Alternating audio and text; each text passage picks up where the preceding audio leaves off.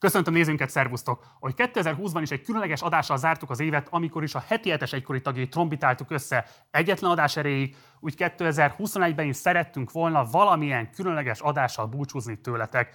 Így esett a választásunk a Megasztárra. Így a mostani adásban az egykori zsűri tagokat, énekeseket, a kreatív háttérstáb tagjait, valamint a férfi műsorvezetőt hívtuk el, hogy a mostani adásban közösen emlékezzünk meg a legendás show műsorról. Mindenképpen iratkozzatok fel a csatornára, ha még nem tettétek volna meg, illetve a lehetőségetekben áll, akkor fizessetek elő a Partizánra a Patreon felületünkön keresztül, hogy hozzáférjetek az extra, vágatlan tartalmainkhoz is. Kezdünk! A következőkben az egykori zsűrik több tagjával fog beszélgetni. Elfogadta meghívásunkat Bakács Tibor Settenkedő, Falusi Marian, illetve Presser Gábor is. Nagyon köszönöm, hogy itt vagytok. Marian, kezdjük vele, te ugye az utolsó szériának voltál a, a zsűri tagja, de beszéljünk egy picit arról, hogy a Ki mit tud, az hogyan lengte körül a műsor egészet. Ugye te magad is egyébként a Ki mit tudban tűntél föl, és ott adtál át ütős sikert, és aztán maga a Megasztárt is hasonlították ahhoz, hogy ez igazából egy ilyen rendszerváltás után újra gondolása az egykori Ki mit tudnak. Mit gondoltok erről az összehasonlításról? Mi az, amiben különbözött a Megasztár, mi az, amiben épített a Ki mit tudós örökségre, és mi az, amiben teljesen ellenkezett ahhoz képest, amit akkoriban csináltak a magyar televízióban. Hát, hogy a tűznyelő cseréljen helyett az állatszelidítővel, tehát ott azért ez volt, ott mindenféle dolog történt, és nem csak zenéltek, nem csak énekeltek. És aztán valahogy érdekes, mert a Megasztár is elment afelé, hogy, hogy nem jöttek zenekarok, hanem leginkább szólisták voltak már a végén. Azt hiszem ennyiben, ugye? Főleg, igen. Ez a műfai határtalanság az eltűnt. Tibor? Hát szerintem szerencsés időben voltunk szerencsés helyen a Pici bácsival, mert amikor elindult a Megasztár, akkor valóban ránk ömlött a tehetségeknek a hihetetlen hulláma. Ezt később aztán már nem látom, és így, ráadásul még, még el is lehetett hinni, hogy valódi karrier történt. Na, aki mit tudott, ha valaki megcsinált, akkor lett belőle valaki. Aztán persze később ezeket a műsorokat tömegcikk szám gyártják, és akkor már... De abban a pillanatban tényleg az volt az ember érzése, hogy fölfedez valakit például. Tehát, mintha tényleg tehetségkutatás történt volna. Én legalábbis, vagy úgy fogtuk föl. Igen. És ez, ez nagy erővel hatott. Ráadásul érdekes módon a, megtörtént az a televíziós szocializáció, amikor az emberek leültek a tévé elé, azt tudom, és mesélték, hogy fontos volt a megasztáradása, mert összehozta az embereket, nem csak az énekesek, hanem a tévé előtt is. Aki mit tud is ilyen volt. Hogy valahogy társadalmasodni tudott, nem tudom. Igen. Azt, hogy a műsornak van ilyen funkció, vagy ilyen hatása, ezt mikor tapasztaltátok meg először? Hát én nagyon gyorsan, az első, már, már az első évben. Igen? Hát igen, mert jön Tóth Vera, érted, Tapolcáról, hát reménytelen helyzetek, egy kövér nő, és aztán egész jól énekel.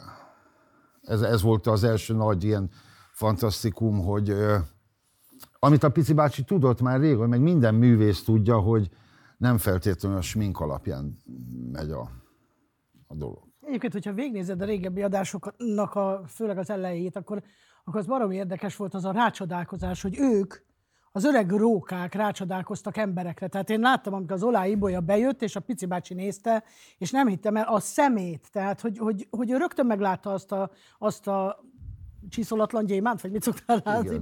Ibolykára mondani? Csiszolhatatlan. Csiszolhatatlan gyémánt, tehát hogy ő rögtön megérezte azt az erőt, ami benne volt, vagy a Magdicsko, a, a Ruzsa Magdi, amikor megjelent, és ott bejött tizébe egy szál mezitláb, és úgy nézték, és mit tudom, hogy mosolyogtak meg a Soma is, hogy aha, aha, és és aztán egyszer csak abban a pillanatban, amint elkezdett énekelni, akkor láttad, hogy, hogy, hogy nekik leesik az álluk. Most ez hülye hangzik, de tényleg, Nem, hát mert volt miért. Van. Ez így van. Tehetségkutatás, illetve a tehetséggondozás vonatkozása, mik voltak a legfontosabb dilemmáitok zsűriként? Hát a tehetséggondozásról ne beszéljünk, mert azt, az nem a zsűri dolga volt, és, és nem is tudtuk követni, hogy mi történik bármelyik versenyzővel is a Megasztár után. Akár nyert, akár nem nyert. Tudom, hogy különböző szerződések köttettek, amik a csatornával is kapcsolatban voltak, a művésszel nyilván, lemezkiadókkal. Mondjuk az már olyan igazi élet volt. Tehát ameddig tartott a verseny, én ötször legalább elmondtam a gyerekeknek adásban, én nem jártam máshova a találkozókra, tehát én a hétközben nem mentem el a bulizásokra. És elmondtam nektek, hogy minden nagyon szép, meg nagyon jó, csak ez nem igaz. Szóval ezt nem kell elhinni. Ez soha többet nem lesz így, hogy értetek, jön a limuzin, és meg lenne. és akkor ez még tényleg egy tehetségkutató volt. De azt, hogy, hogy ott mit kezdjünk körülbelül ezer, nem tudom mennyi, ezer plusz emberrel, aki bejön, és, és néhány másodpercig énekel, és utána vagy az egyik zsűritag azt mondja, hogy köszönjük, vagy, vagy egy kicsit tovább énekelhet, és, hát ez jött, lesz. Volt olyan, hogy naponta 50, 70, 80-an, nem, nem emlékszem. És, és ott tényleg az volt, hogy itt mindenki látja, hogy ha, ha mi nem, nem, nem, nem vagyunk elég komolyak, meg nem vagyunk elég tisztességesek, rohadtul kellett figyelni. Persze, hogy voltak, ugye hát azért itt mégiscsak egy szubjektív történetről van szó. Itt ült a Baki, itt ült a Soma. Bejött a Ruzsa Magdi, elénekelt három sort, ugye nekem az egy külön nagyon fontos dolog volt, hogy magyarul énekelt, és hogy ő írta a dalt, az aprócska blues-t elénekelt. És így látom a somán oldalt. Igen. És mondom a Bakinak, ez a lány, ez itt marad nem, nem az, és nem soha nem úgy szavaztam, hogy azt akartam, hogy nekem legyen igazam, mert most mi történik, hogyha a Baki azt mondja, hogy nem volt igazad. De egyetértettem veled, mert fölálltam és kinyitottam neki az ajtót. Meghajoltam, emlékszem. Igen, az, e- pedig nem tudtam akkor. Hát, mert egyetlen egy született úr van. Igen, ez, ez tényleg az ember fölismeri. És ez mindig így is volt. Ja, ja hogy most... Tibor volt a született úr? Nem. Igen. Ez miben, ez miben nyilvánult meg. Az, hogy ő nagyon-nagyon komolyan vette a dolgát, nagyon-nagyon alázattal csinálta végig ezt a, ezt a sorozatot, hát azért három év az, az, az nagyon kemény volt. És, és nagyon-nagyon, hogy sokat adott a közönségnek is, és nagyon sokat adott a versenyzőknek is még fölállt, ott ordibált, meg hadonászott, meg nem tudom mit, de én, én, én azt nagyon-nagyon szerettem, és nagyon megtanultam tisztelni, hogy ő ezt a vérmérsékletet, meg ezt a habitust, amitől úgy van, aki megijed, ő ezt arra használta, hogy, hogy, hogy ez a műsor minél komolyabb legyen. De az az elképesztő, bocsáss meg, hogy, hogy ebben az esetben, hogy ez a műsor minél komolyabb legyen, mint végszó, ez azért számít, mert a mostani tehetségkutatókra utalva, ahol a zsűri már egy főszereplővé vált, és egyáltalán nem az a lényeg sokszor, hogy mit csinálnak a versenyzők, és már mindenki statiszta, a zsűri is és a versenyzők is, és ami tényleg nem erről szól, ott ez a fajta exhibíció, amikor a zsűritagok többet csinálnak, mint amit kellene, ez egy egészen más célt szolgál. Viszont ez még ott erőt és, és, és tartalmat adott, és ez tök jó. És még vissza szeretnék utalni egyébként a Baki előző mondatára, hogy, hogy társadalmilag ez fontos volt. Abban az időben még nem volt a Facebook ö, percenként megjelenő, meg Instagramos mindenféle véleménynyilvánítási lehetősége, hanem akkor ez volt, hogy mentünk be, másnap találkoztunk valahol, és emberek beszélték azt, hogy, hogy láttad, hogy milyen volt ez, milyen volt az. Tehát ez tényleg sokkal erőteljesebb és erősebb dolog volt a véleménynyilvánítás és a, és a a helyfoglalás valaki mellett. Tök jó volt.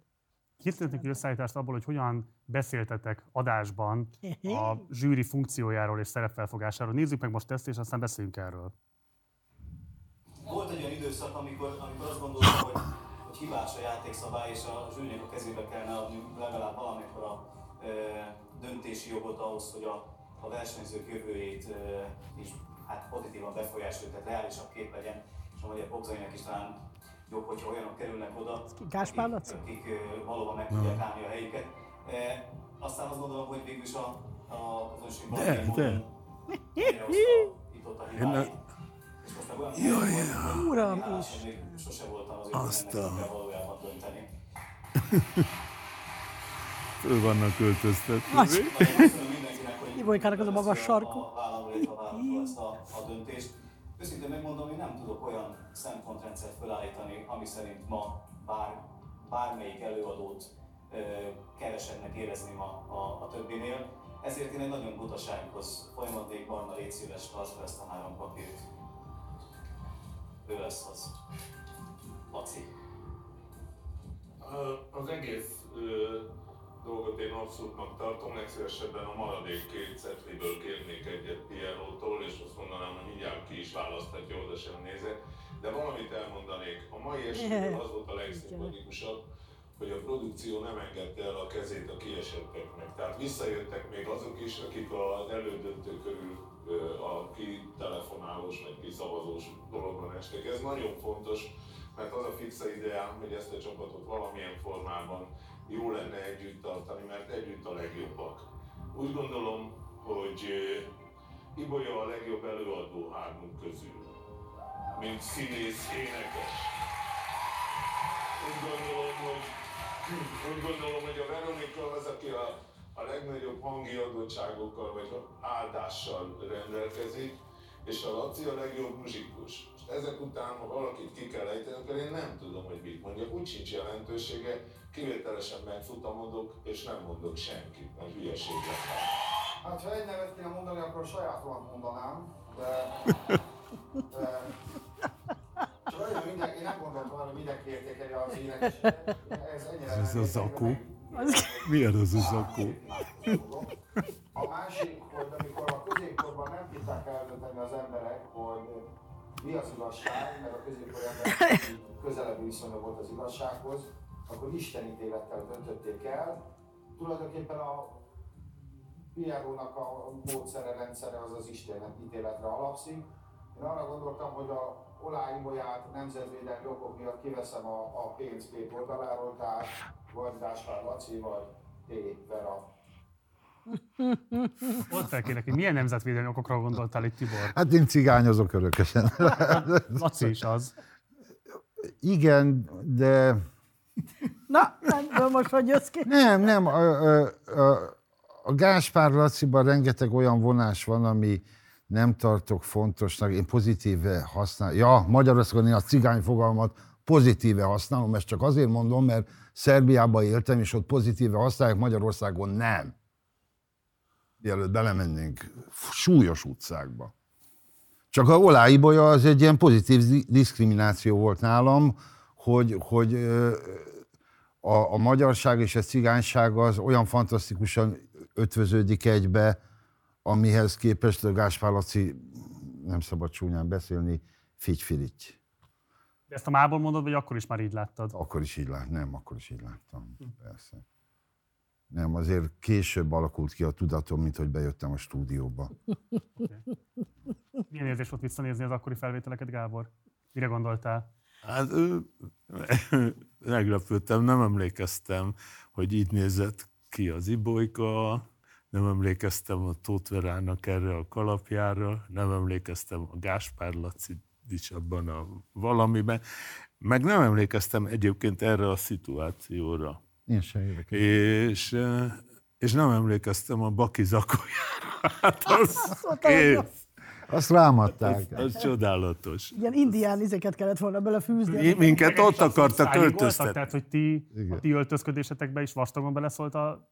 Hoztak mindent, de, de Pici bácsi ellenállt. én, én nem mondtam, nem Ez kérek mindig. semmit. Mindig. Néha, néha jól jött, hogy, hogy hoztak egy, egy olyan kellemes inget, és akkor nem kellett vasalt inget fölvenni, ami úgy, tudom én.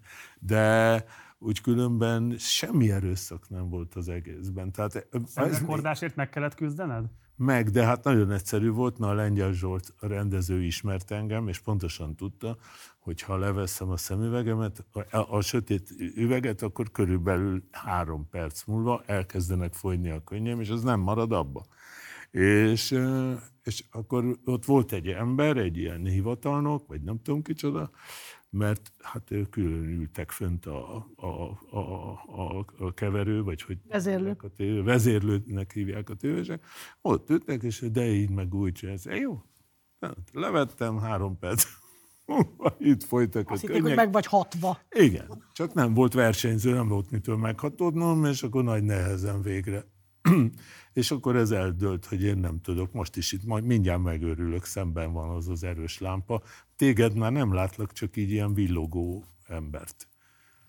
Ugye az is furcsa lehet a mai nézőknek, hogy mostanság a zsűriknek ilyen hosszú véleményalkotási lehetősége nincs. Itt pedig nem csak ezen egy alkalommal volt lehetőségetek több összetett mondatban kifejteni a véleményeteket, hanem gyakorlatilag ez egy külön produkció volt mindig a produkcióban, és ilyen szempontból egy ma már elképzelhetetlen tere annak, hogy véleményt alkossatok, és akár egymással is vitatkozzatok. Hogyan használtatok ezt a lehetőséget? Számotokra ez mit jelentett, Tibor? Hát az, hogy hosszabb volt az idő? Hát megpróbáltam értelmes, vagy igaz, vagy ha igaz, így gondolatokat mondani. Igen, tehát koncentráltam arra, hogy ebbe az időben mennyire tudom belesűríteni mindazt, amit gondolok. Most, amikor már SMS van, meg lerövidült az egész kommunikáció, megváltozott, tehát szerintem már nem mondatokba gondolkodnak, vagy nem paradigmákba, parabolákba, hát ö, egyszerűen nem alkalmas a nyelv rá. Tehát nem, nem azonnal ütést akartunk elérni, hanem gondolatot akartunk valamilyen szinten átvinni. A Igen. gondolat sokkal inkább átvihető akkor, hogyha nincsen a füledbe belerakva egy ilyen súgó izé, Ezt ami most már divatos. Nálatok már volt? Nem volt, nem, volt. Én azt mondtam, hogy nem vagyok hajlandó, Nekem tehát én csak a saját gondolataimat és, és véleményemet vagyok hajlandó elmondani, szóval nekem a fülembe nem mondják bele azt. Volt olyan zsűritársad, akinek belerakták a fülébe? Ö, ö, próbálták, de aztán végül is összefogtunk, és nem, nem, nem, nem engedtük ezt a dolgot. Hát ez tiszta röhely lett volna. És az időkorlátok azok titeket hogyan érintettek? Mert hogy azért a ti időtökben már radikálisan rövidebb megszólásokra volt lehetőség ehhez az időszakhoz képest. Igen. Sehogy nem érintettek, mert simán túlbeszéltük. Tehát azért volt mindegyikünk olyan erőszakos, hogy simán végigmondtuk, amit szerettünk volna. Az a baj, hogy nem volt olyan sok minden, amit végig kellett volna mondanunk, és ez, ez volt inkább a nagyobb probléma. És az miből adódott? Hát ez abból adódott, hogy amikor én voltam, én az utolsóban voltam benne, abban a pici bácsi helyére tudtam beülni, hála Istennek, és ezért vállaltam el az egészet, mert nem igazán szeretek így ilyen dolgokban szerepelni. És az első adásban megjelent a Radics Gigi, nálunk, és olyan szinten mindent vitt zeneileg, hangban, mindenben, és abban a fajta munkában, amit ő, ő megcsinált azóta, mert ő volt már a Megasztárban, és ő egy visszatérő volt. És ahhoz képest, tehát, hogy akkor átfejlődött, és annyira látványos volt, és olyan erős a mezőnyhöz képest, bizonyos dolgokban, hogy, hogy, hogy meglehetősen nehéz volt egyáltalán nem azt mondani az elején, hogy na, megvan egy összes viszonlátása. Nagyon, nagyon nehéz volt ezt az egészet végigvinni, és komolyan kellett azon gondolkodni, hogy, hogy mit mondjunk azért, hogy a többiekben tartsuk az erőt, hogy a többieket úgy tudjuk méltatni, hogy, hogy ők érezzék azt, hogy számítunk rájuk. Tehát ez közben akkor egy színjáték volt. Nem színjáték volt, ez, egy- ez egy valós erőpróba volt. Nem szín, semmiféleképpen nem volt színjáték. De maguk a versenyző társai sem ér- értették szerinted a Giginek, hogy ők igazából itt csak a futottak mi kategória lehetnek? Nem, mert ebben a dologban nagyon sok mindent lehet csinálni, tehát nem muszáj mindenkinek győzni, hogyha meg szeretné mutatni magát és kihozni azt a legpozitívabb oldalt, amiben ő erős, amiben ő esetleg erősebb, mint a Gigi, de nem olyan összetetten erőteljes, az is egy nagyon fontos dolog. A tévé az egy fantasztikus fórum erre a dologra, és szerintem vannak olyanok, akik ezt használták a későbbiekben. Oké. Okay. Az Acél Gergő készített egy kötetet a Megasztárról, és abban úgy fogalmazott, hogy a zsűri és a résztvevőkhöz hasonlóan egyszerre volt haszonélvező és elszenvedője a különböző dolgok alakulásának. Miben voltatok ti elszenvedői a megasztáros formátumnak? Mi, hogyan értékeltek a Gergőnek ezt a megállapítását? Ez Mondhatom? engem nem különösebben izgat föl, mert ez valami parabol, fogalmam nincs még Én értem. szól ez a mondat. Inkább azt szeretném az előző kérdésedhez hozzáfűzni, hogy, hogy volt egy lényeges dolog ott. Azt, hogy a zsű, zsű, zsűri szuverenitását semmi nem befolyásolta, senki egyetlen egyszer nem fordult elő, hogy azt mondták volna, hogy Győzzön inkább a izi. nézzél már oda a gizikére, hogy nagyon jó lenne a csatornának.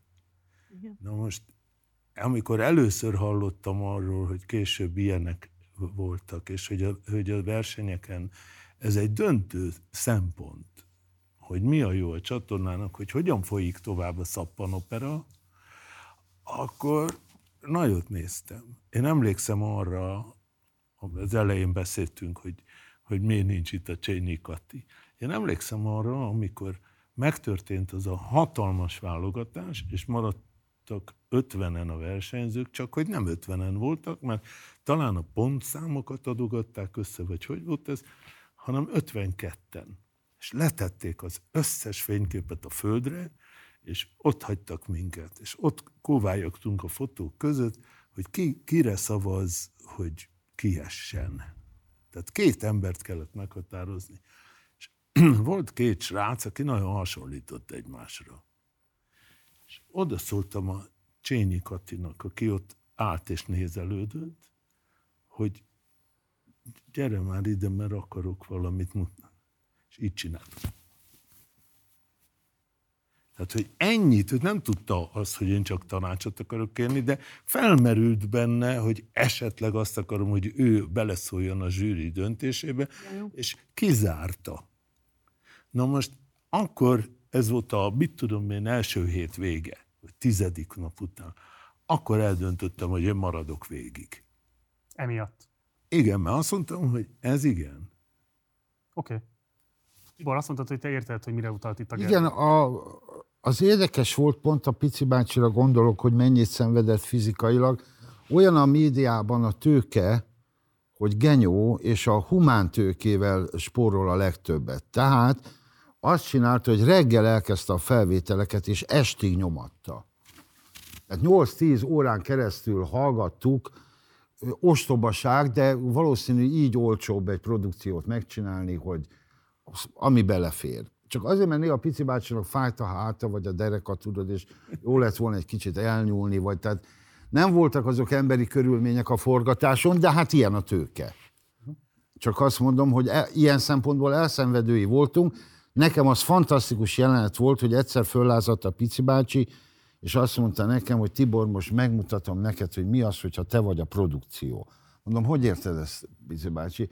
Szóval elmegyünk most a Széchenyibe egyet fürödni.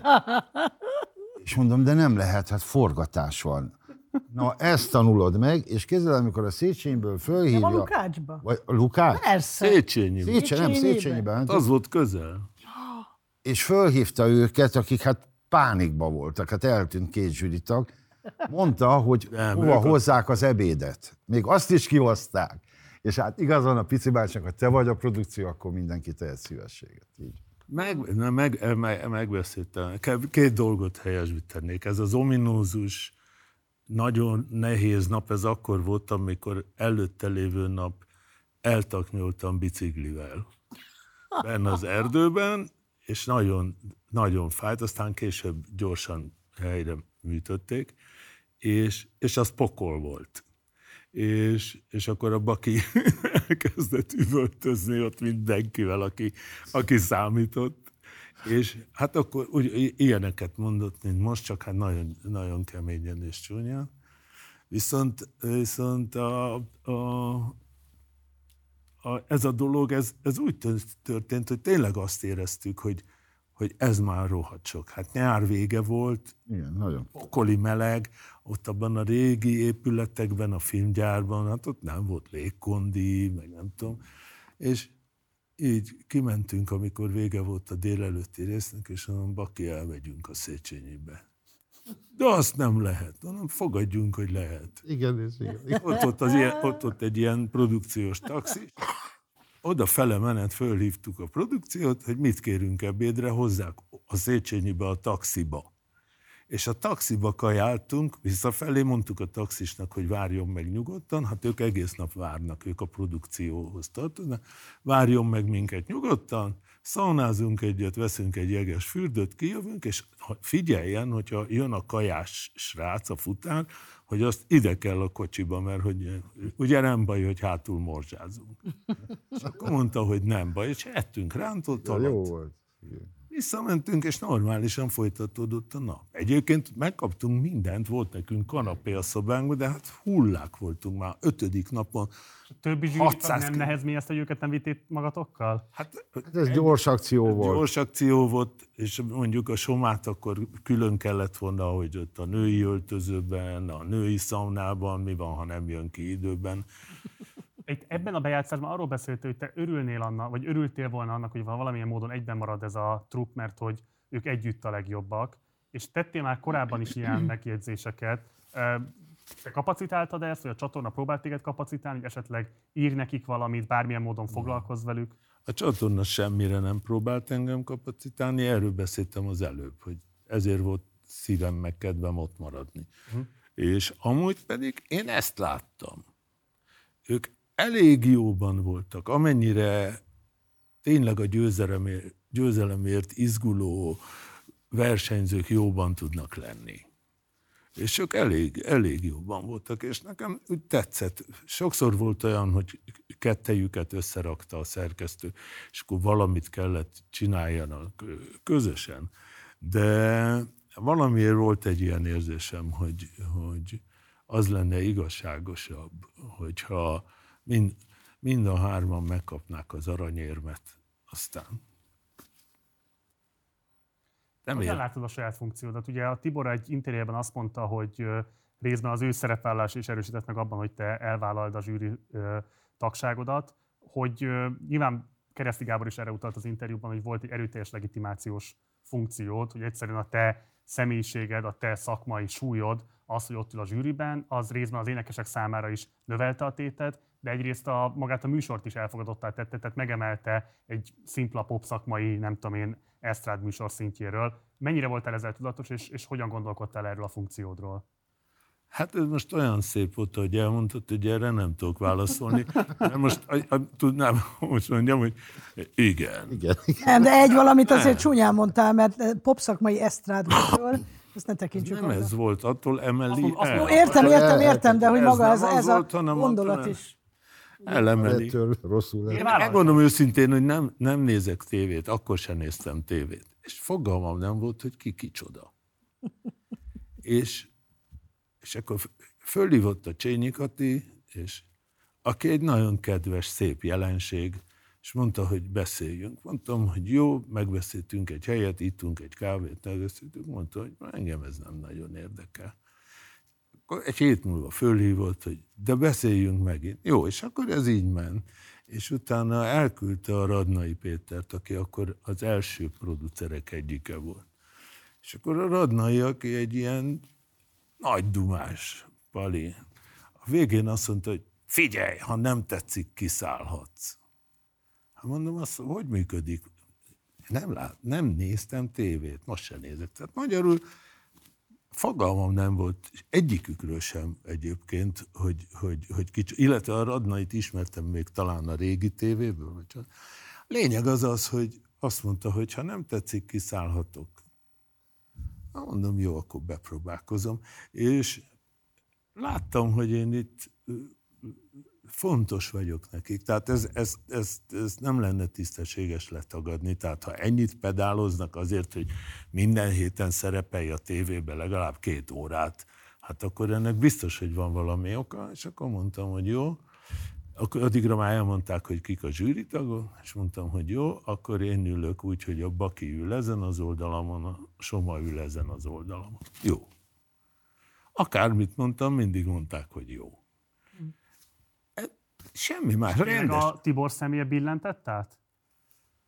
Igen, mert bírtam, mert volt valamilyen interjúnk, és annyira hülyeségeket beszéltünk órákon át, és utána leírta, és az egy tök másik hülyeség volt. De volt abban gondolat, rengeteg, csak úgy valahogy az egész úgy nagyon-nagyon tetszett nekem. Em, emlékszel gond... rá, Bici bácsi, amikor először találkoztunk? Persze. Jó, oké. Okay. mondd el. Luká, Lukácsban napozott, megyek, megálltam fölötte, így kinézett a szemüvegem mögül, és azt kérdezte, hogy miért akarsz velem beszélni, úgy tudom, hogy utálsz. Erre mondtam neki, hogy utállak, de akkor is kell beszélnünk. de aztán nem utáltam meg a végésőben, így kezdődött a hát ezt barátságnak, ha lehet mondani. Csak mondom, hogy igen, durván kezdődött. Egy nagyon sajátos karaktere voltál a műsornak, és erőteljesen épített is a produkció a te karakteredre. Picit azt is lehet talán mondani, hogy így a de remélem, hogy nem veszed rossz, mert nem, nem, tehát szerintem ez egy ö, leíró jellegű megállapítás. Szóval, hogy alapvetően a Puzsé Robert által később kikristályosított ö, értelmiségi, ö, arcos, megmondó ember karakterének valamilyen módon te voltál az arhetipusa a kereskedelmi televíziózásban. Milyen módon alakítottad ezt a szerepet? Volt egyben bármifajta tudatosság, vagy igazából csak beültél és véleményeztél? Az tényleg nagyon vicces, hogy végül is ez a Puzsér jelenségben rám mondták, hogy a Tilos Rádió Puzsérja, tehát csak az volt. Nem, nem. Á, szerintem nem voltam ilyen élethelyzetben, én azért nagyon sokat szerepeltem médiában, de a tévé az ilyen milliós nézettséget nyom, tehát abban a pillanatban ismerté válsz. Az nagyon vicces volt, amikor a kereszték azt mondták nekem, hogy megcsináltunk Baki, tehát azért 44 éves voltam már akkor, és akkor közlik, hogy megcsináltak. De ö, Ez rosszul érintett? nem, csak ez butaság. Hát az ember, a média gondolja azt, hogy vala, valamit megcsinál, vagy hogy megszületik valami. Hát azért először is anyám szült, másrészt meg hát hosszú az út addig, amíg a TV2-be eljutok. Egy ország számára mégiscsak ezen keresztül... Igen, de akkor sem igaz. Hogy a filozófiailag mondjam, az igazságról nem számít a mennyiségi vonatkozás, hát az szörnyű lenne. Most is a, az a legjobb, akinek a legtöbb lákja van. Remélem, hogy nem, mert téged megvernek más hülye műsorok, érted? És attól még lehetsz a legjobb, csak nincs annyi lájkod. A, a, ott meg hát nem tudom, beleálltam, aztán nyomtam, ahogy, ahogy, ahogy nem tudom. Voltak fenntartásaid, vagy te is azt gondoltad, hogy ha Presser Gábor mellett ülsz, akkor olyan nagy A pici bácsi, ez ne viccelj, az, az dönt, persze. Ő volt a döntő neked is? Igen.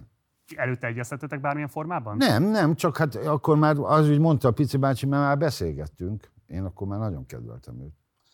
Amikor te vállaltál szerepet a hatodik szériában, az részben már ugye egy, Úristen, egy ö, lemenő ága volt a sorozatnak, ezt lehetett Az tudni. volt a vége, igen. És az lett a vége, amikor ugye az X-faktor végül megverte a műsort. Ez is kérdezem, hogy egyrészt miért vállaltál szerepet, másrészt pedig ugye te korábban voltál már zsűri a Csillagszületikben, és utána igen karcosan fogalmaztál ezeknek a műsoroknak a létjogosultságáról. Egy rövid idézetet hoznék ide. Azt mondtad, meg kell mondanom, hogy fenntartásaim vannak az összes énekessel szemben, aki elindul egy ilyen versenyen, hisz azért ez mégiscsak egy profi karaoke verseny. Én azt utálottam az egészben, és egyébként az összes ilyen dologban azt nem szeretem, hogy, hogy és ezért tetszett nekem is nagyon, amikor a Ruzsa kiállt a saját számával a válogatóra, hogy, ö, hogy aztán ennek mi lesz a folytatása. És én ezt mindig mondtam is a gyerekeknek, akik, akikkel ott találkoztunk bármilyen ezeken a napi mizéken, mondtam nekik, hogy gyerekek, ti is, én is, egy műsornak vagyunk most a statisztái. A lényeg az, hogy ami utána lesz, az kiszámíthatatlan, mert utána ott fogtok állni, nem lesz ott a fény, nem lesz ott az ember, amit a pici bácsi mondott, nem a limuzinnal visznek oda, hanem egyszer csak ott állsz majd a falunapon, ahol tudják, hogy te te vagy, és abban a pillanatban, hogyha nem azt kapják tőled, amit ott láttak a tévében, hogy fény, siker, csillogás, abban a pillanatban azt mondja, ja, ez csak ilyen, és már Saját is tapasztalat? Nem saját, nem, én, én nem így mentem, hanem hogyha nem kezded el magad felépíteni és szépen megcsinálni, és aztán majd utána belekerülsz valamilyen műsorba. Tehát, hogyha nem kezded el szépen megcsinálni, akkor, akkor nem létezel. Ha nincsenek saját számaid, ha nincsen saját zenei elképzelésed, ha nincsen saját karaktered. És egyébként, hogyha már a Ruzsáról beszéltünk elég sokat, a, a Ruzsa is azt csinálta, hogy megnyerte ugyanezt a dolgot, de nem azt használta tovább, hanem lement a földszintre, és szépen elindult a lifttel fölfele, és végigjárta azokat a stációkat, amiket végig kell ahhoz járni, hogy aztán utána csinálhassd a BS-t, meg mindent. Tehát el kell menni nem a énekelni, tanulni. hanem a lábain gyalog. A, a lábain gyalog, persze, persze, tehát lement, és aztán utána elkezdett szépen a szovják be a elképesztő segítségével, meg hát egyébként is ilyen szakmai dolgokkal dolgozni. És mindenkinek ezt kellene csinálni, csak mindenki azt hiszi, aki megnyer egy ilyet, vagy mit tudom, valahol a közelbe kerül, hogy akkor ő most már, most már megvan. És ez a nagy tévedés. És úgy kell nekiállni ennek az egésznek, hogy ő ezt tudja már az elején. De azért ezt az illúziót nyilván a műsor is táplálja a versenyzők felé, hiszen máskülönben nehéz lenne őket motiváltá tenni. Akinek csak az a motivációja, hogy ismert legyen és lássák a tévében, annak ez bőven elég. Aki szakmailag szeretne valamivé és valakivé válni, az meg neki áll és dolgozik. Ez nektek mennyiben volt tudatos, hogy itt most ö, dal énekeseket kerestek, vagy dalszerző előadóművészeket? Hát hivatalosan énekeseket kerestünk. Én az elején világossá tettem, hogy egyrészt zavar, hogy rengetegen angolul énekelnek, azt nagyon Az kifejezetten a te nyomásod volt, hogy magyar dalok legyenek, akár LGT dalok is? nem.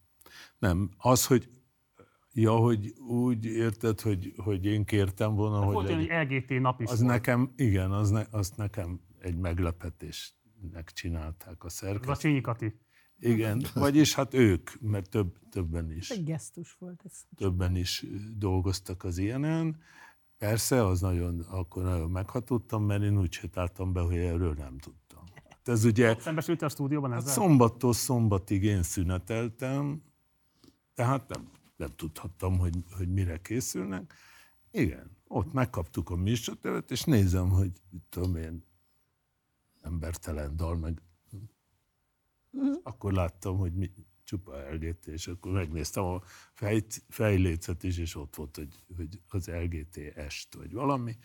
Persze, nagyon zavarba hozó volt, de valójában nem voltak olyan, olyan kikötések, hogy milyen nyelven kell énekelni, csak engem zavart, hogy egy csomóan énik, énekelnek egy nyelven, amit nem tudnak. Uh-huh. Egyébként. És amit a hallgatók sem tudnak, 96 százalékban. Hogy akkor ennek mi értelme van? Sokkal többet tudok meg rólad, hogyha értem, hogy mit beszélsz, mint hogyha nagyon klasszul itt most beszélsz esperantóul.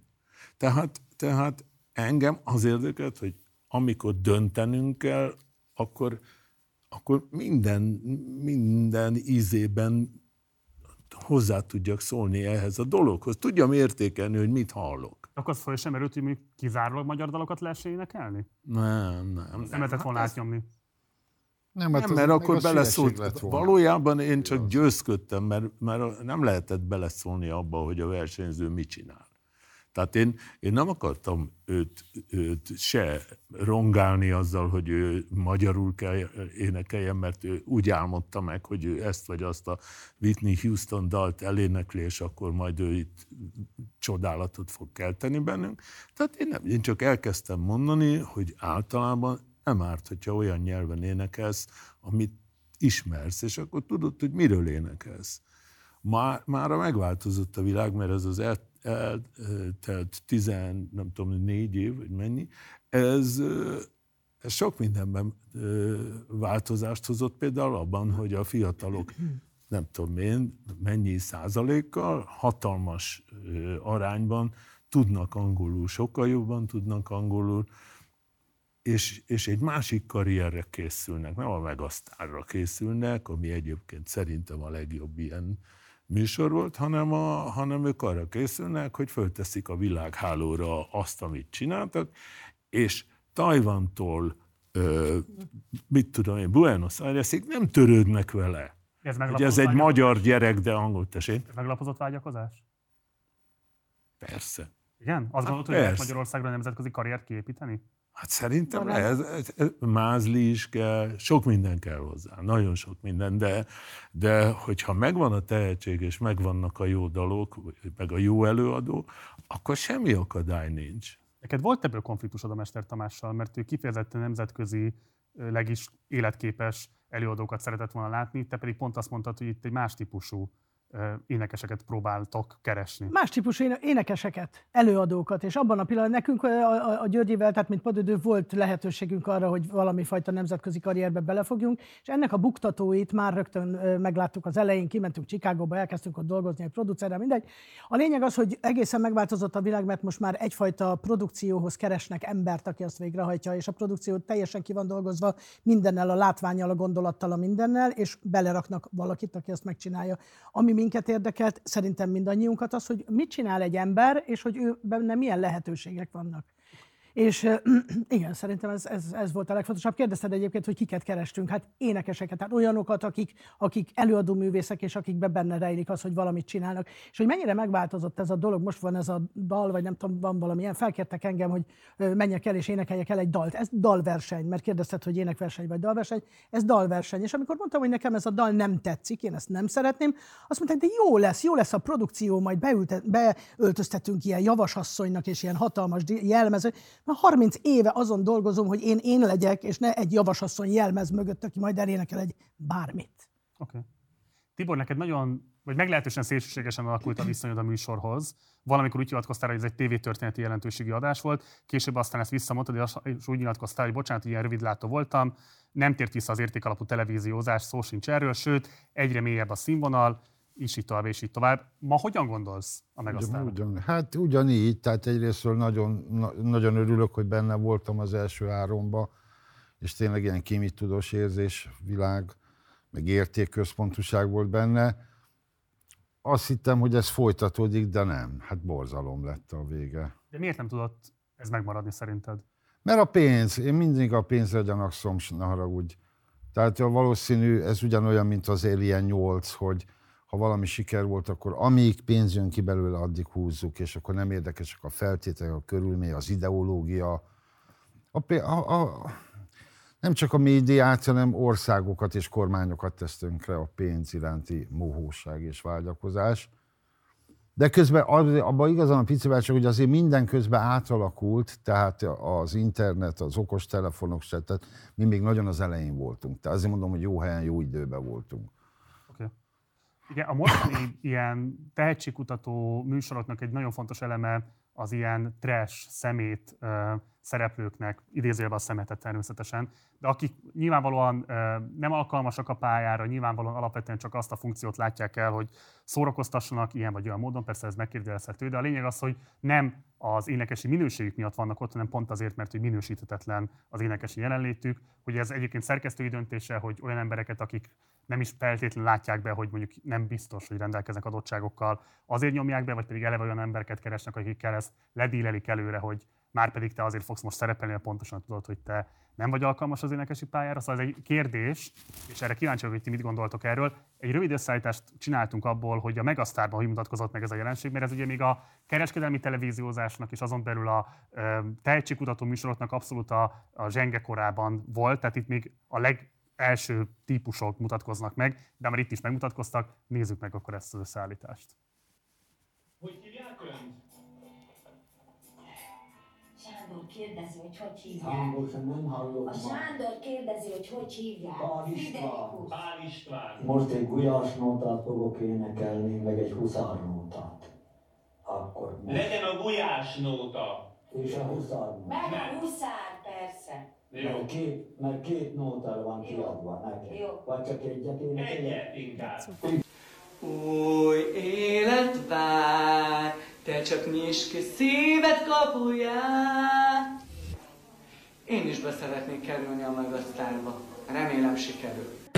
Para, para, para, para. I'm standing on the stage now in the mega star. Oh, the biki csinálj, csinálj, biki csinálj, csinálj, biki túl víz, tu szín szöndú. I can't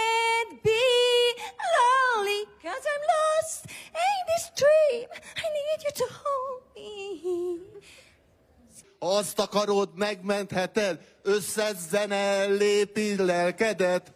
Sárga és piros, erre menni biztos tilos. Hogy kezdődött? Ez mi volt az eleje? Ugye itt több típust is láttuk, és voltak más típusok is. Ugye van mondjuk a Pál István féle, amiben nyilvánvalóan egy egyébként komoly népdalművész vagy ha nem, akkor is komoly elképzeléssel érkezik. Igen, de egyébként tényleg egy, egy, egy ismert népdalművész ember, aki nyilvánvalóan nem válogatásra érkezett, hanem ő az feltétlenül azt hiszi, hogy ő most szerepelni fog, és azért hívták el. És akkor vannak nyilvánvalóan a műsor által kreált ilyen katasztrófa énekesek is. Hogyan érzékeltétek ezt a jelenséget, és volt olyan része, amivel kifejezetten zavart benneteket? Hát nem szabad összekeverni az első hármat és a többit. Az első háromban tényleg volt egy-két extrém figura. Ott én ezt tök őszintén mondtam, hogy én megköszöntem, hogy, hogy ő eljött, és volt egy olyan alkalom, amikor valami motorkerékpárt hozott be, és az, arra volt felszerelve mindenféle erősítő, és mit nyilván nem benzin meghajtású erősítőt használt, de volt valami, de baromi kedves volt, nagyon jól szórakoztunk, egy tök helyes ember. De az, hogy őt a szerkesztők örömmel látták, mert ebből lehet egy külön műsort csinálni, én nem tartom elítélhetőnek. Voltak olyan dolgok, amik nem tetszettek, mert inkább szánalmat keltő volt, mint vicces. De akkor ezek aztán tényleg a, a végén ki is maradtak a műsorból, de valójában nekünk ez, ezzel nagyon ritkán kellett szembesülni. Tehát az első három adásban, amit végigcsináltunk, abban nem ez volt. Az egy, az egy másik ízlés szerint, egy másik dire, direkció szerint ment, és akkor következtek nagy változások. Én mondjuk már nem is voltam zsűritag a negyedikben, őszintén megmondom, hogy nem néztem tévét akkor se, tehát nem nagyon láttam. De az ötödik előtt a Friderikus fölhívott, és elkezdett győzködni. Én megmondtam, hogy nem megyek, de miután nem láttam a negyediket, a végén hagytam magam meggyőzni, mert őt nőtt nagyra tartom, én őt nagyon bírom. Hát jó, beültem, és az volt az egészben a, a legszomorúbb, hogy azt éreztem, hogy a Friderikus bánta meg. Hogy ő még ben van, és még engem is belerángatott. Mert ő még a előző évből ott Bocs, mi volt a változása az első háromhoz képest? Minden.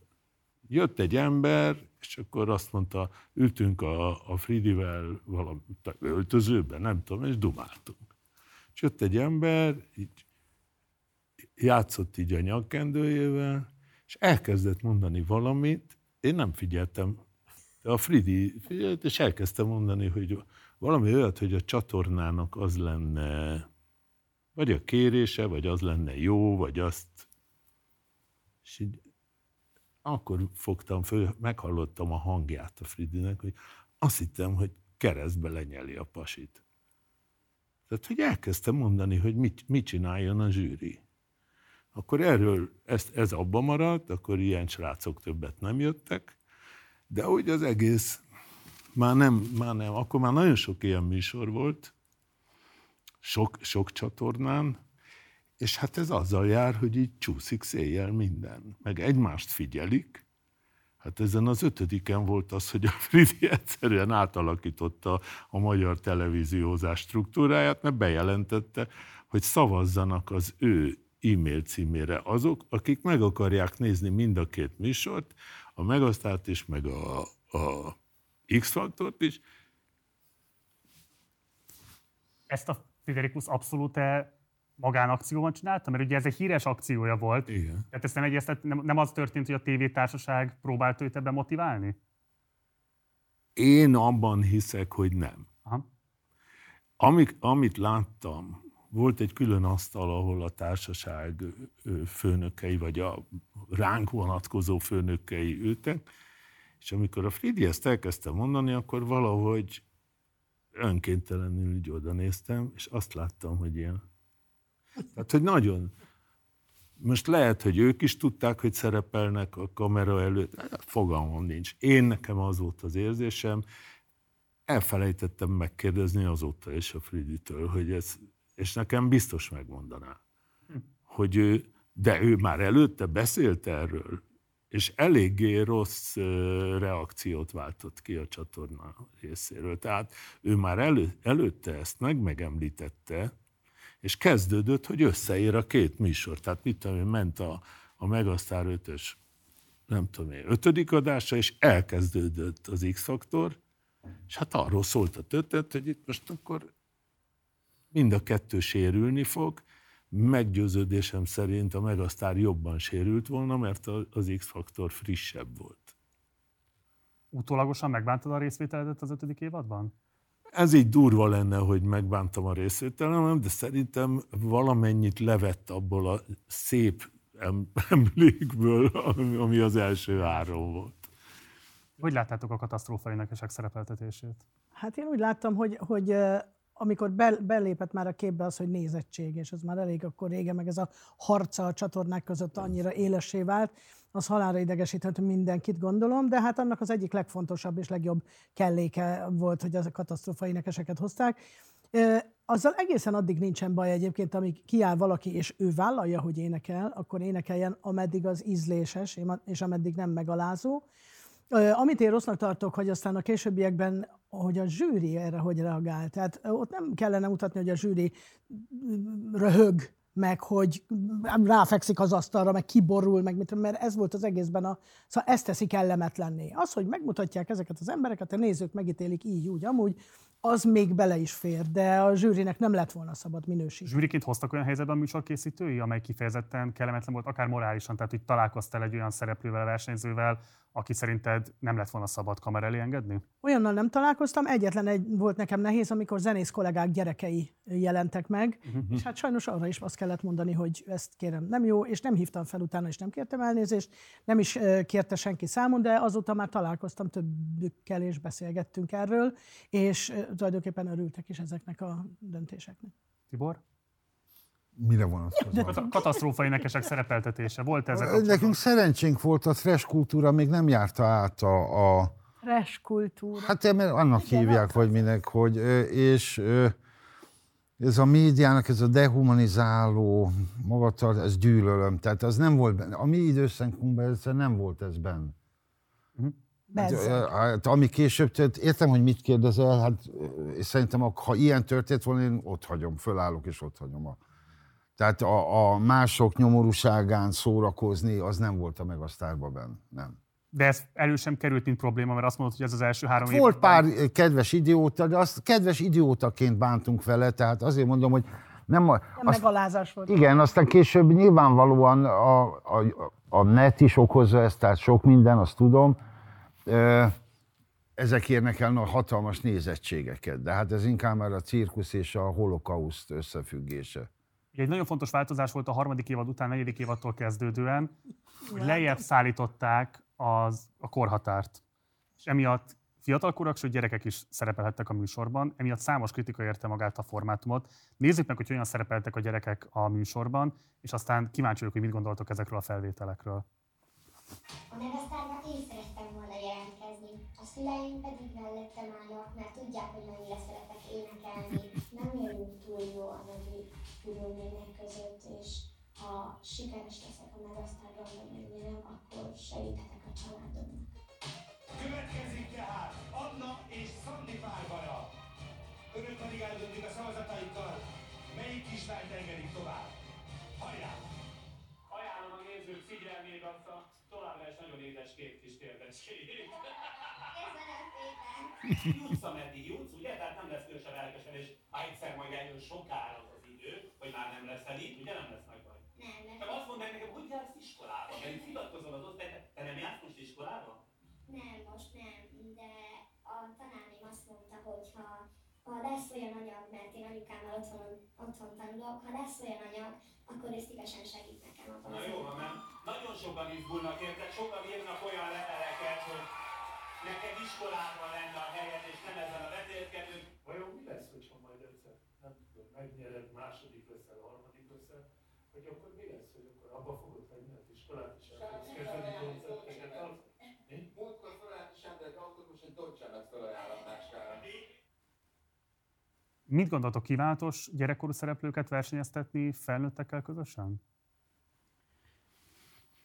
Mondjam én? Álságos kérdés, hadd mondjam meg álságos, nyilvánvalóan nem. Hát nem. Kérdezem, hát te nem voltál ebben benne. Ezért nem, csak mondom, hogy éreztem a kérdés feltevésében, hogy... Álságos a kérdés? Igen, mert ez a pornó, ez lényegében a pornó.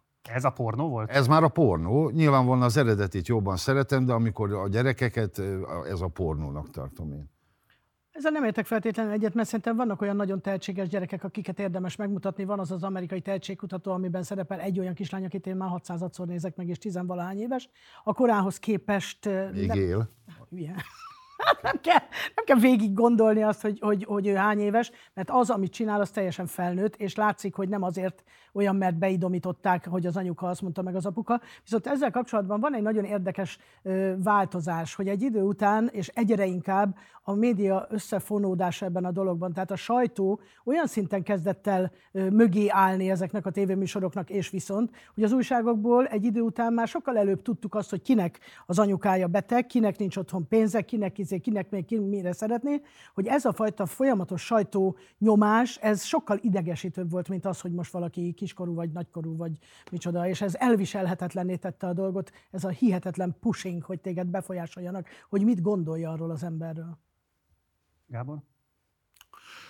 Hát a, az énem vitatkozik azzal, ami, amire viszont példákat tudok mondani. Tehát ha, hogy lehetett volna, vagy kellett volna Mozartot visszatartani, hogy felnőtt zenészek között eljátsza a zongora versenyét, vagy a darabjait? Tehát nem.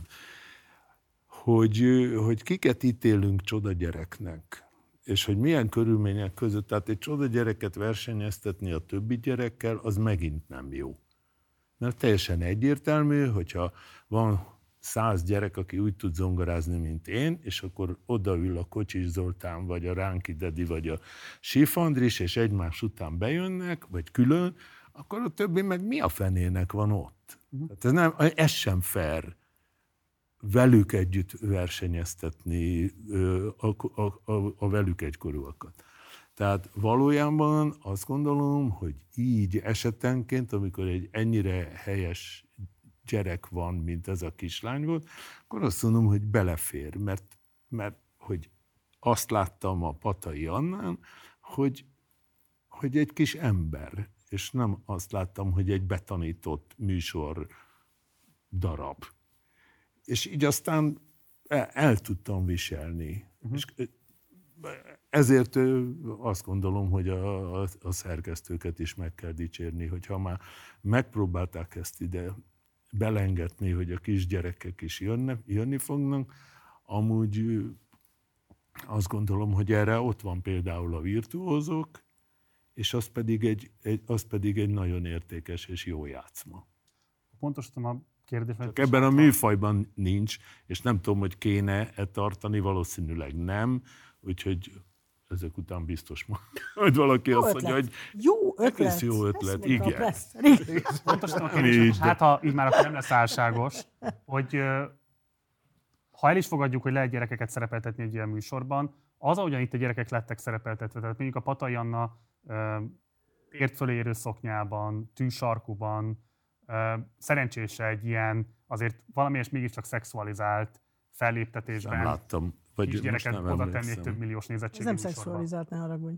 Ez nem? Nem, hát szerintem az akkora gyerek, mint ő, simán fölveszik otthon anyu cipőjét, és járkálnak benne, és tért fölé érő szoknyába járkálnak, ez, ez teljesen természetes. De, hogy otthon azért ennek van egy más jelentősége, mint több millió Persze. néző előtt. De én nem láttam Igen, de nem azt, volt. hogy itt, én ma bejátszásban nem vettem ezt észre, hogy, hogy rajta lett volna a tűsarkú cipő. Hát, hogy gyereknek látod, a, itt, hogyha megnézed, egy kedves gyereknek, akire tudsz kedvesen mosolyogni, Nagyon, sem annak nagyon látod, úristen, kedves mit gyereket csináltak el? Lehet, hogy, hogy csak én elnéztem, és nem láttam ezt a cipőt. Ja, Az egy hiba. pornó. Az egy hiba.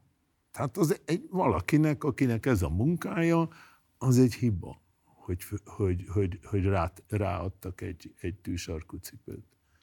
Az nem azt jelenti, hogy mit, mit szabad és mit nem, hanem az, hogy nem, nem lehet hibázni a munkádban, mert ez nem egy olyan munka, hogy otthon ülsz és varogatsz, és akkor délután kiderül, hogy ezt meg kell ismételni. Ezt nem lehet megismételni, mert szombat este főadási időben rosszul volt fölöltöztetve. Én mondjuk most nem vettem Na, Addig a pillanatig, amíg nem azt veszed észre rögtön, hanem azt, hogy hogy énekel, addig nincs baj. Igen. Azért rúgozom csak ezen a kérdésem, mert mindannyian előadó művészeti területről jöttök, és ott nyilván egy És hova megyünk? Gyerekekkel a mai napig, vagy dolgoztatok is korábban, van is olyan előadásod, amelyben van gyerekszereplő. Tehát, hogy ilyen szempontból engem csak az érdekel, hogy hogyan látjátok ezeket a kérdéseket, mert ugye azt lehet tudni a különböző híradásokból, hogy az idősebb, felnőtt énekeseknek is nagyon komoly pszichikai, fizikai megterhelés volt egy ilyen versenyben helytállni, és hát nyilvánvalóan az, hiszen rengeteg próbát kell kiállni, folyamatosan olyan figyelem irányul rád, ami abszolút abnormális, hogy egy fiatal, egy kisgyerek esetében mit lehet tenni azért, hogy, hogy ez ne okozzon számára törést, vagy hogy ne okozzon számára elviselhetetlen traumát? Ezt nem hiszem, hogy akár a zsűri, akár bárkinek a feladata lenne. Vannak nem olyan gyerekek, igen, vannak olyan gyerekek, akiket ez a dolog érdekel. Van, aki focizni szeret jobban, van, aki színházba járni, és van, aki vágyik a színpadra. És ez már valahogy korán kialakul. Én játszom folyamatosan olyan darabban, amiben ott van kisgyerek szereplő, és ha beszélsz vele, teljesen felnőttként nyilatkozik. Jó, én azt, azt mondanád rá, hogy egy kicsit most koravén, vagy, vagy mit tudom, őt ez érdekli, és ha érdekli, akkor miért ne csinálja? Az, hogy ebben mennyire sérül, vagy valami, hát ez a, azt hiszem, hogy a szülők dolga, hogy hogy tudnak ezzel a helyzettel bánni, és hogy mennyire tudják őt megtartani gyereknek mindezek a dolgok mellett. Tibor? Most a Berki Krisztián élő adásban szül. Most miről beszélünk? Tehát a, a nyoborult eh, kisbabája jelen pillanatban már sztár, szerintem szexuális a kérdés, tehát én, én egy kicsit merevebb, egyre öregszem. Azért ez húspiac, abban a gyerekek a legjobbak. Figyelj, A tévézésről beszélsz, tudom, nem nem, lényegében. Az a gyerek nem döntött el, hogy Ne, nem a, gyere, a, gyerek, a gyerekre nem haragszom, nyilvánvalóan a körülötte lévő konstellációk azok, amik azt biz- biztosítják, hogy eladható esetleg ez az 50 kiló. Nem értek egyet, de nem, de nem baj, hogy nem értünk egyet, ugye, vagy nem tudom. Csak mondom, hogy elég undorító. Elég undorító.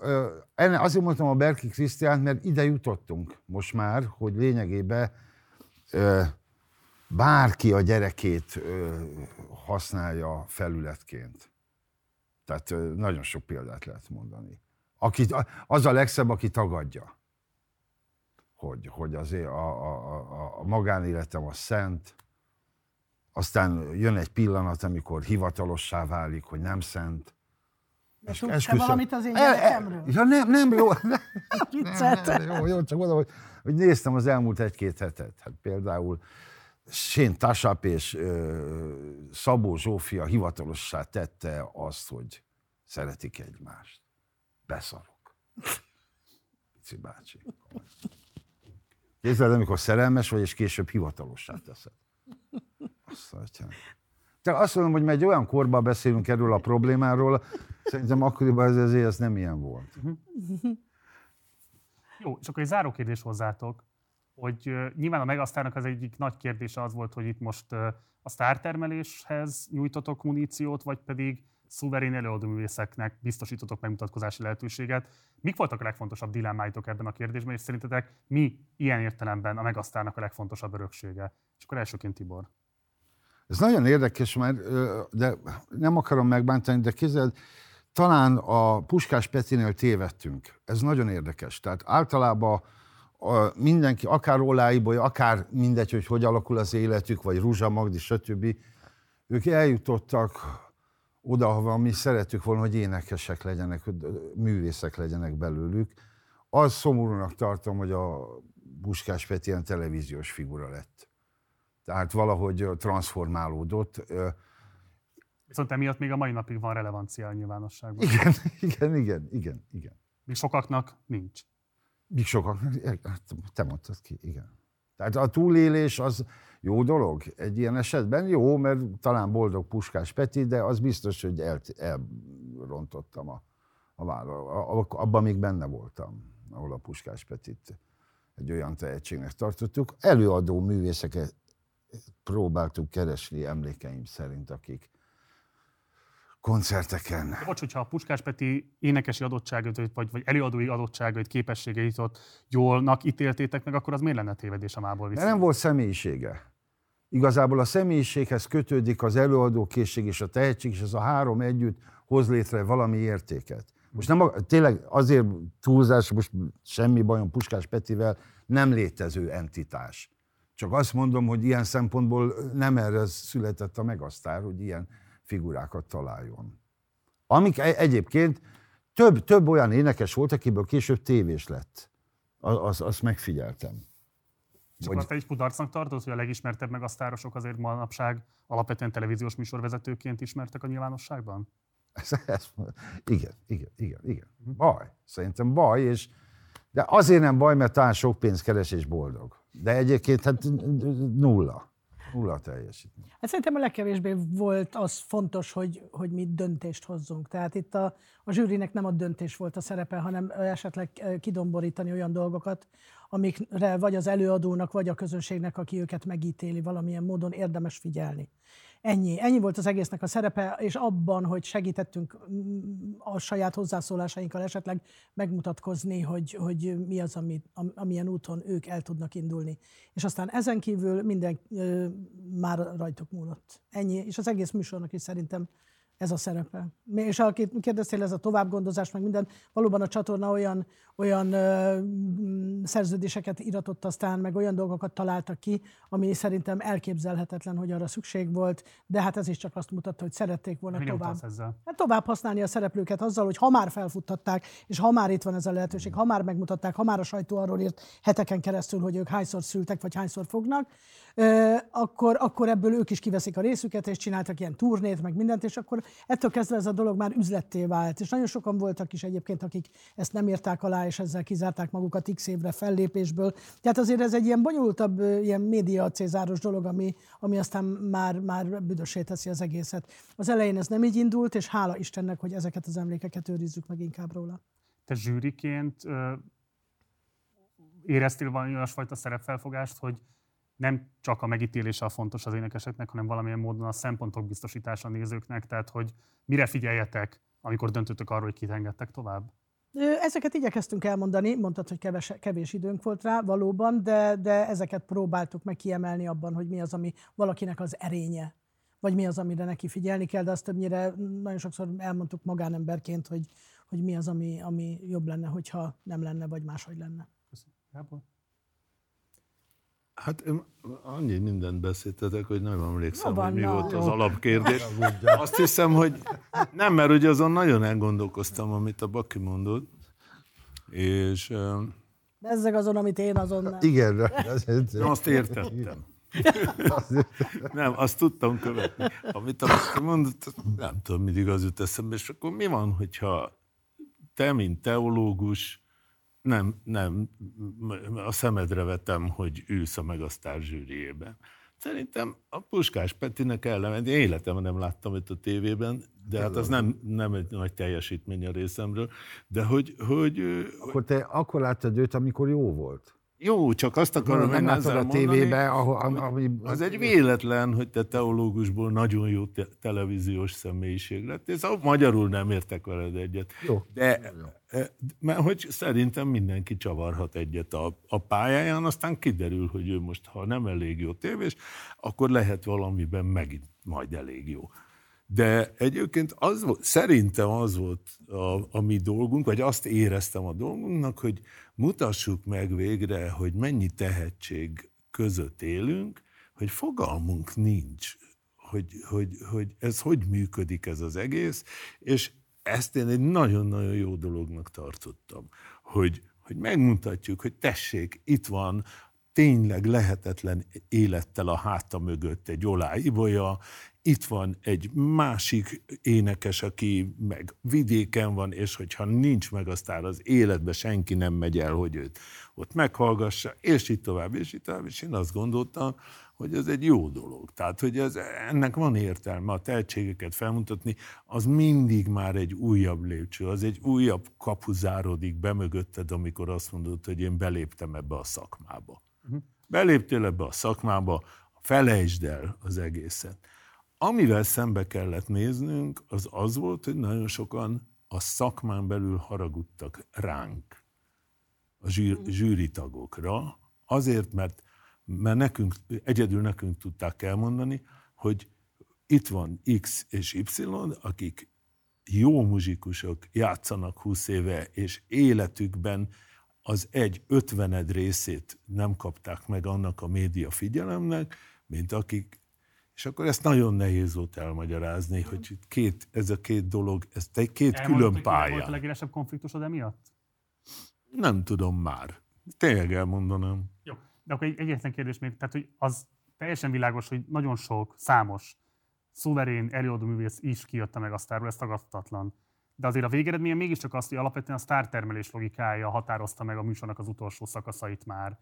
Ezt te hogy élted meg, vagy milyen reflexió? Mint, mint értesz az utolsó szakasz, amikor már csak hárman voltak, vagy, amik, És mi vagy az, a harmadik? sztártermelés? Az mit, jelent? ki lett sztár például az utolsó szakaszból? Mondd a nevet. Fenntarthatóan? Hát fel- valószínűleg kevesen, valószínűleg Hát ez az. kevesen, De hogy éppen ezért is, mert hogy Na, nem... de várjál, hát mi, mi, mi legyen, hogyha egyszer azt látod a, a műsor legeslegelején, az első meghallgatáskor, hogy Olá Ibolya zseniális, Rúzsa Magdolna zseniális, Tóth Vera zseniális, Gáspár, hát akkor legyen belőlük sztár. Hát, hát akkor meg minek az egész, hogyha nem.